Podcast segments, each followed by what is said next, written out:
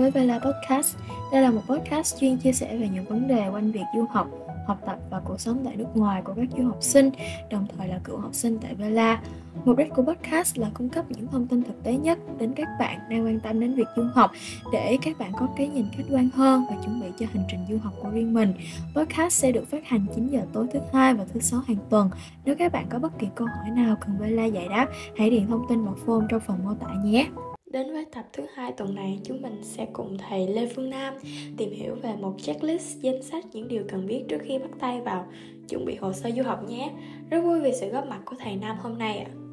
Cảm ơn các bạn, cảm ơn các độc giả đã lắng nghe. À, thầy là Nam là một giáo viên ở Vela và cũng đã đồng hành cùng với Vela qua rất là nhiều năm và cũng đã hỗ trợ vài trăm cái cả ngàn học sinh uh, làm các hồ sơ đi du học ở nhiều nước khác nhau. Dạ, thì cái chủ đề của ngày hôm nay là chúng ta sẽ nói về checklist du học cho năm 2023 này. Nội dung chính của podcast thì mình sẽ xoay quanh các bạn mà muốn chuẩn bị hồ sơ đi du học ấy cần phải để ý và chuẩn bị trước trong những cái khoảng thời gian là năm cấp 3. Đến với câu hỏi đầu tiên thì con có một số thắc mắc muốn thầy giải đáp đó là à, theo thầy thì một bộ hồ sơ du học hoàn chỉnh thường có những gì? Thực tế bây giờ đối với các nước bây giờ một cái bộ hồ sơ du học của các nước bây giờ thực sự nó rất giống nhau.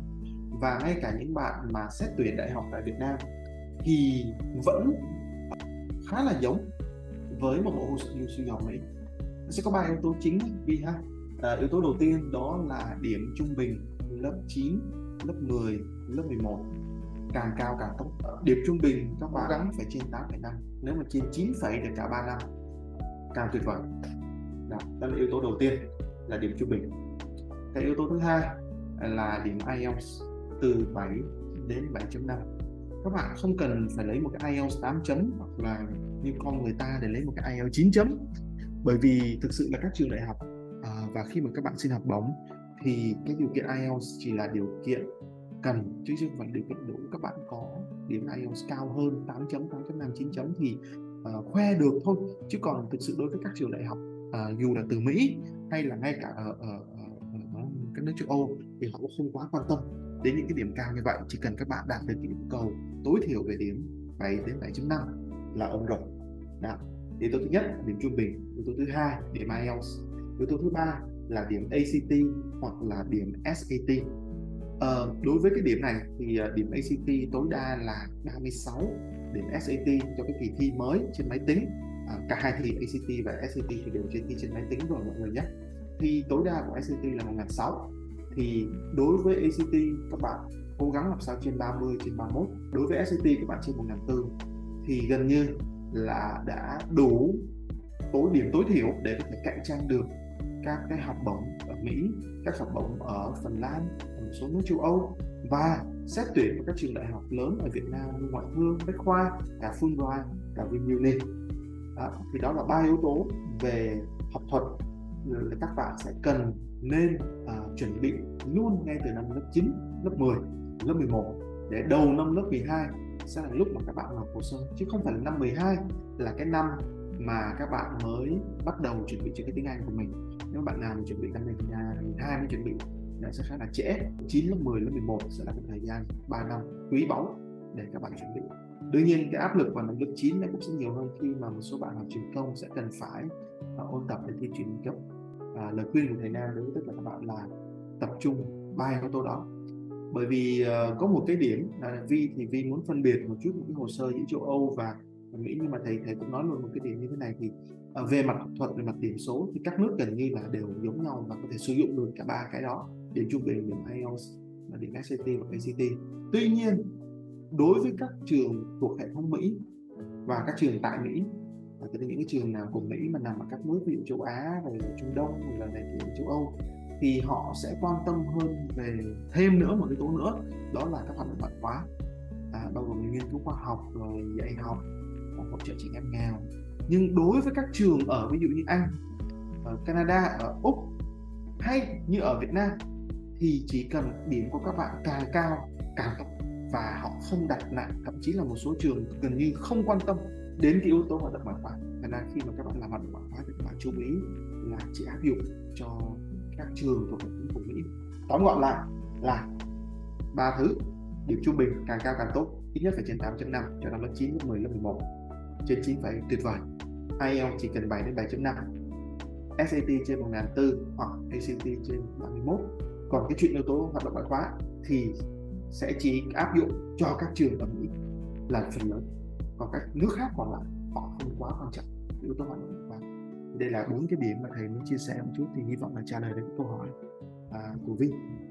thì con để ý là khi mà mình apply Mỹ là sẽ có một cái mình gọi là luận chính hay gọi là personal statement tức là một cái bài luận để mình viết về bất kỳ chủ đề gì đó trong cuộc sống của mình hoặc là phải liên quan tới bản thân của mình. Thì con thấy là cái này là một điểm khá là đặc biệt khi mà mình apply Mỹ và con nghĩ là viết luận chính là một cái rất là khó cũng như là uh, nhiều bạn đậu vào những trường tốt nhờ vào cái bài luận rất là hay hoặc là rất là đặc biệt của mình. Thì con không biết là thầy có thể nói sơ qua về phần luận chính khi mà mình apply Mỹ cũng như là cái sự khác nhau giữa luận chính và cái motivation letter của các bạn apply châu Âu được không? Thầy cảm ơn Vi rất nhiều. Đối với các nước châu Âu thì à, một số bạn sẽ phải viết cái motivation letter. Thì à, như bản thân của cái môn thì để thầy nói về châu Âu trước nhé, xong rồi thầy sẽ nói sang Mỹ. Ở cái motivation letter thì nếu mà các bạn dịch sang tiếng Việt, đó là là cái thư là động lực học Đấy. Thì uh, như như tên gọi của nó tức là các bạn sẽ cần phải viết là tại sao các bạn muốn học ngành này, mục tiêu của các bạn là gì. Và như vừa nãy thầy có trả lời phía trên, là các trường ở châu Âu họ quan tâm đến cái điểm số cũng như việc học thuật của các bạn. Họ không quan tâm quá nhiều đến hoạt động ngoại khóa. Đó. Thế thành ra là khi mà các bạn viết những cái motivation letter, các bạn chỉ cần tập trung vào lý do tại sao các bạn muốn học ngành này hoặc chọn trường này sau khi tốt nghiệp, mục tiêu về công việc của bạn và ước mơ công việc của bạn như thế nào. Đương nhiên khi mà các bạn biết cái này không có ai sẽ gọi là đi theo dõi các bạn để mà nói rằng là à 4 năm sau khi tốt nghiệp tại sao ờ, bạn không làm như vậy? Đấy, nhưng các trường muốn nghe nhìn đọc hiểu là các bạn tại sao học ngành này muốn học trường này và định hướng tương lai của bạn là như thế nào. Thành ra viết motivation letter so với cái bài luận chính của Mỹ nó sẽ đơn giản hơn bởi vì các bạn có thể áp dụng rất là nhiều cái mẫu đã có sẵn ở trên mạng và các bạn điều chỉnh cho nó phù hợp cũng như thêm một số cái thông tin cá nhân vào. À, nhưng mà cái áp lực về cái sự sáng tạo nó không có lớn. Tuy nhiên nói xong bài luận chính của các trường của Mỹ thì các trường như Vi có nói là một số bạn vào được những cái trường tốt với những cái bài luận chính xuất sắc. Thì đó là lý do là tại sao là bởi vì cái chủ đề luận chính của Mỹ uh, có bảy chủ đề trên Common App. Và cái chủ đề thứ bảy trong bảy chủ đề trên ờ, hồ sơ Common App là cái hồ sơ mà các bạn phải điền để nộp hồ sơ cho các trường Mỹ thì cái đề thứ bảy đó là gì? Các bạn muốn viết gì về bản thân mình cũng được hết. Đó. Và tức là mặc dù là trên Common App có bảy chủ đề nhưng mà các bạn có thể xem như là các bạn có thể gần như viết không giới hạn chủ đề. Và chính vì cái sự không giới hạn đó nó làm cho rất nhiều bạn rối. Nó giống như là bây giờ thầy Nam đi vào chỉ muốn mua một cái kem đánh răng thôi. Nhưng mà bước vào siêu thị nhìn vào trời ơi từ ờ, hãng này hãng kia mùi thơm này mùi thơm kia. Như khi mình muốn mua mua cái hộp kem đánh răng thôi mình cũng không biết là phải phải, phải lựa chọn cái hộp kem đánh răng nào. Thì trong trường hợp này cũng như vậy. Đối với motivation letter họ đã đưa ra những cái yêu cầu rất là rõ ràng từ mỗi trường. Thật ra cái việc mà các bạn viết theo đúng cái yêu cầu nó giống như là các bạn viết IELTS task 2 à, không quá khó khăn. Nhưng mà khi mà họ mở ra muốn viết gì cũng được hết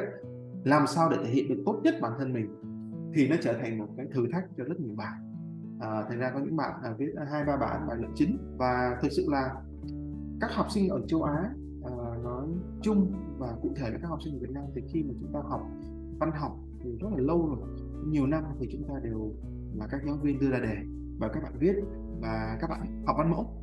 Thành ra khi mà các bạn gặp một cái dạng văn viết theo cái hướng sáng tạo mà lại nói về bản thân mình như thế này nó trở thành một cái thách thức cho rất là nhiều bạn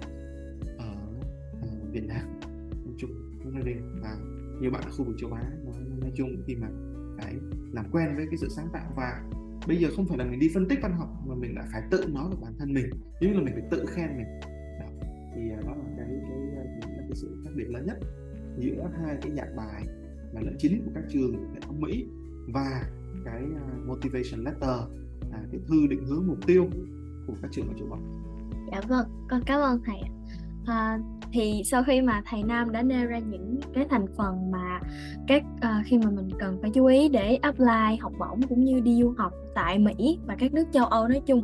thì con sẽ muốn đi cụ thể hơn một chút đó là nói về cái thời gian mà mình cần chuẩn bị những cái thành phần đó trong cái hồ sơ của mình thì con thấy cái này có vẻ là vấn đề chung của nhiều bạn tại vì con cũng đã từng à, có một cái cuộc trò chuyện với một bạn và bạn đó kể với con là bạn đó viết một bài luận chính hoặc là bạn đó chuẩn bị toàn bộ hồ sơ trong vòng một tháng. Có bạn còn kiểu viết ngày hôm nay xong ngày mai nộp luôn. Thì không biết là đối với thầy thì uh, với những cái checklist mà thầy nêu ra như hồi nãy thì những cái thời gian nào là phù hợp nhất để chuẩn bị cho những cái thành phần đó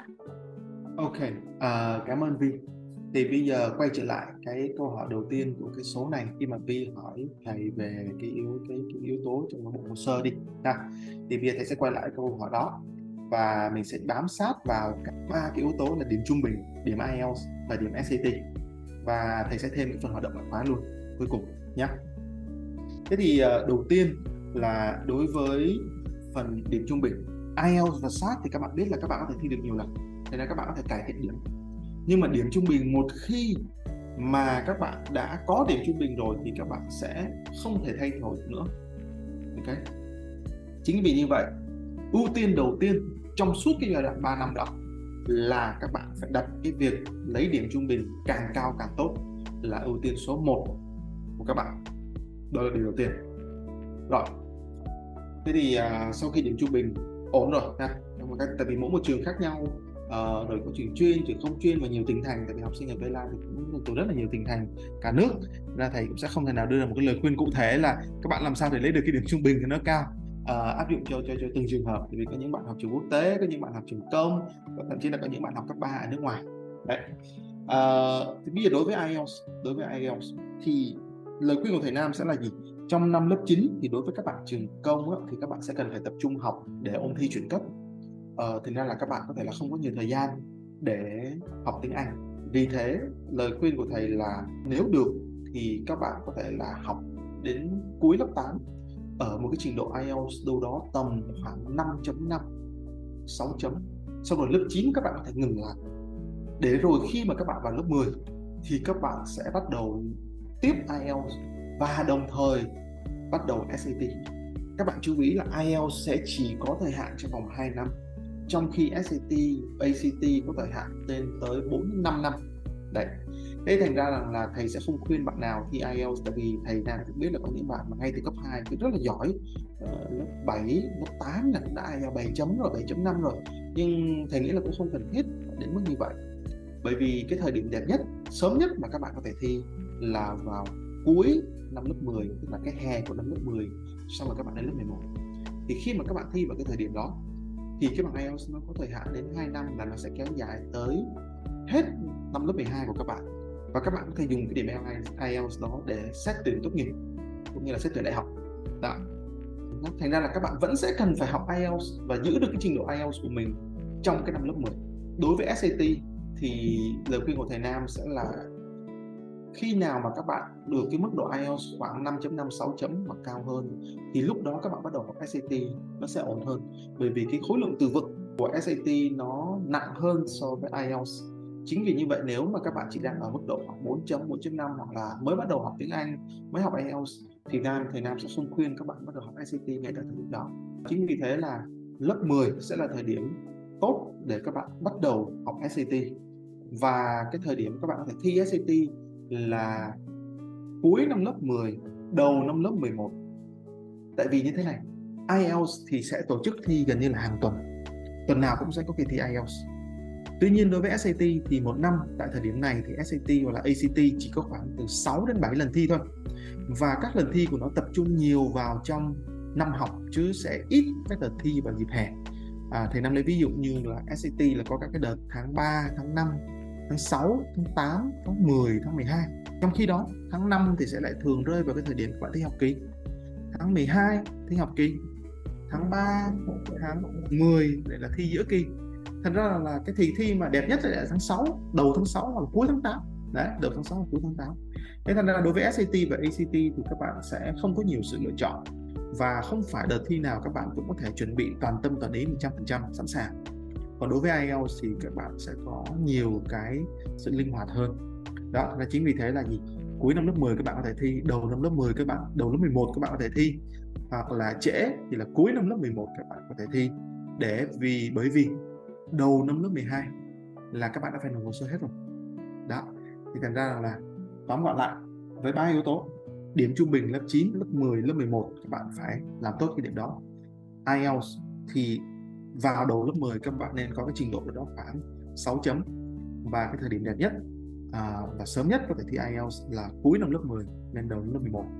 còn đối với SAT thì đầu năm lớp 10 các bạn nên bắt đầu học luôn và cuối năm lớp 10 đầu năm lớp 11 là trễ lắm trễ nhất là cuối năm lớp 11 là các bạn nên có điểm SAT để đầu lớp 12 vào tháng 10 của lớp 12 ngay bước khi vào bằng kỳ 1 thì các bạn hoàn tất hồ sơ nộp cho Mỹ sau đó lớp tháng 12 sẽ đạt tới nước châu Âu thì uh, thầy nghĩ là hy vọng là thầy đã trả lời được đầy đủ uh, về cái mặt thời gian. À ok còn phần hoạt động ngoại khóa. Thì uh, thầy Nam xin lỗi còn một phần hoạt động ngoại khóa.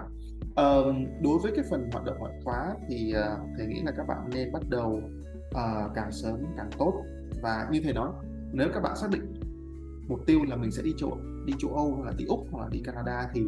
thì không nghĩ là các bạn cần phải quá lo về cái vấn đề hoạt động ngoại khóa. Nhưng nếu mà cái mục tiêu của các bạn là các trường tại Mỹ hoặc là các trường thuộc hệ Mỹ. Ví dụ như thể nói như là Fulbright hay là Vinuni Việt Nam cũng là theo cái chương trình và hệ thống của Mỹ.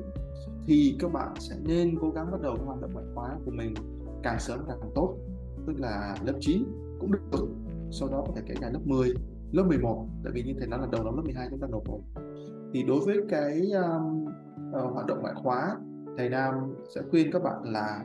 đừng đi vào số lượng mà hãy tập trung vào chất lượng. Các bạn có thể chỉ có một hai hoạt động nhưng mà để có được một cái tầm ảnh hưởng xã hội to lớn một cái giá trị to lớn các bạn mang lại cho xã hội thì các bạn nên làm những cái hoạt động đó một thời gian dài. Không nên chỉ giới hạn cái hoạt động ngoại khóa của mình trong cái khuôn khổ của trường cấp 3 hay trường cấp 2 của mình mà các bạn nên đặt mục tiêu là mang nó vượt tầm khỏi trường cấp 2, trường cấp 3 vượt tầm khỏi quận, huyện lên mức thành phố và thậm chí là bởi vì bây giờ các bạn có rất nhiều cái nền tảng công nghệ như tiktok và các mạng xã hội để các bạn có thể mang lại được nhiều giá trị hơn cho nhiều người trên cả nước Việt Nam. Thành ra là mục tiêu hiện này là mình nghĩ là, là các bạn nên đặt mục tiêu là hướng tới cả nước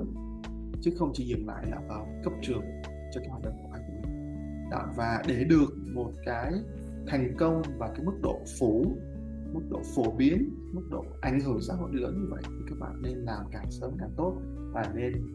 nên uh, kiên trì bền bỉ với các hoạt động đó thì lúc đó mình mới phát triển trên đường chứ các bạn cũng nhìn thấy các công ty cũng phải vài chục năm người ta mới có được những cái tên tuổi lớn. Chứ không thể nào mà 3 tháng 6 tháng mà các bạn có thể xây dựng được một cái gì mà có một cái tầm cỡ thành phố. Chứ đừng nói chi là quốc gia.